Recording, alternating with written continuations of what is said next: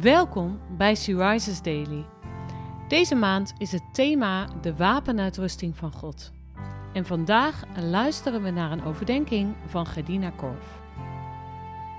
We lezen uit de Bijbel Efeze 6, vers 14.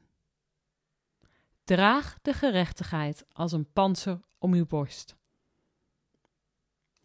Het borstpanzer was een belangrijk onderdeel van de wapenuitrusting van een soldaat.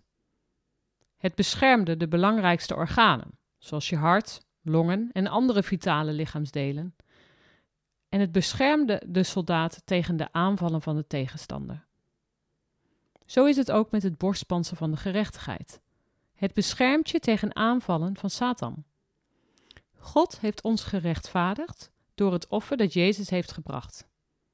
Wij moeten leren schuilen achter Zijn gerechtigheid. Het panzer van gerechtigheid staat voor de vergeving van onze zonden. God wil onze zonden vergeven als we ze aan Hem beleiden. Zolang je bepaalde zonden koestert en ze niet aan God beleidt, heb je niet de noodzakelijke bescherming die een panzer biedt. De Satan heeft dan een invalspoort in je leven. En dan ben je uiterst kwetsbaar voor zijn aanvallen.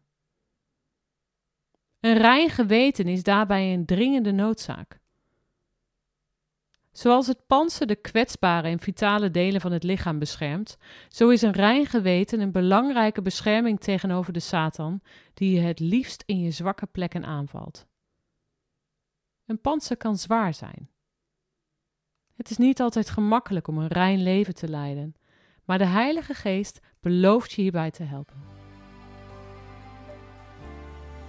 Vind jij het zwaar om een rein leven te leiden?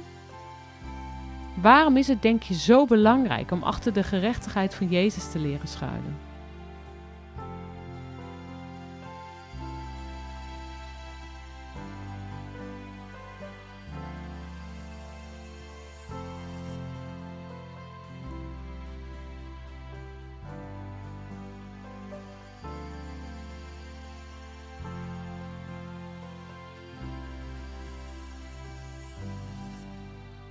Laten we samen bidden.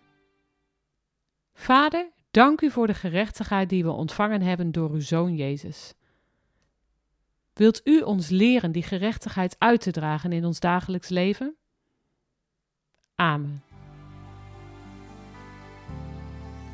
Je luisterde naar een podcast van Sea Rises.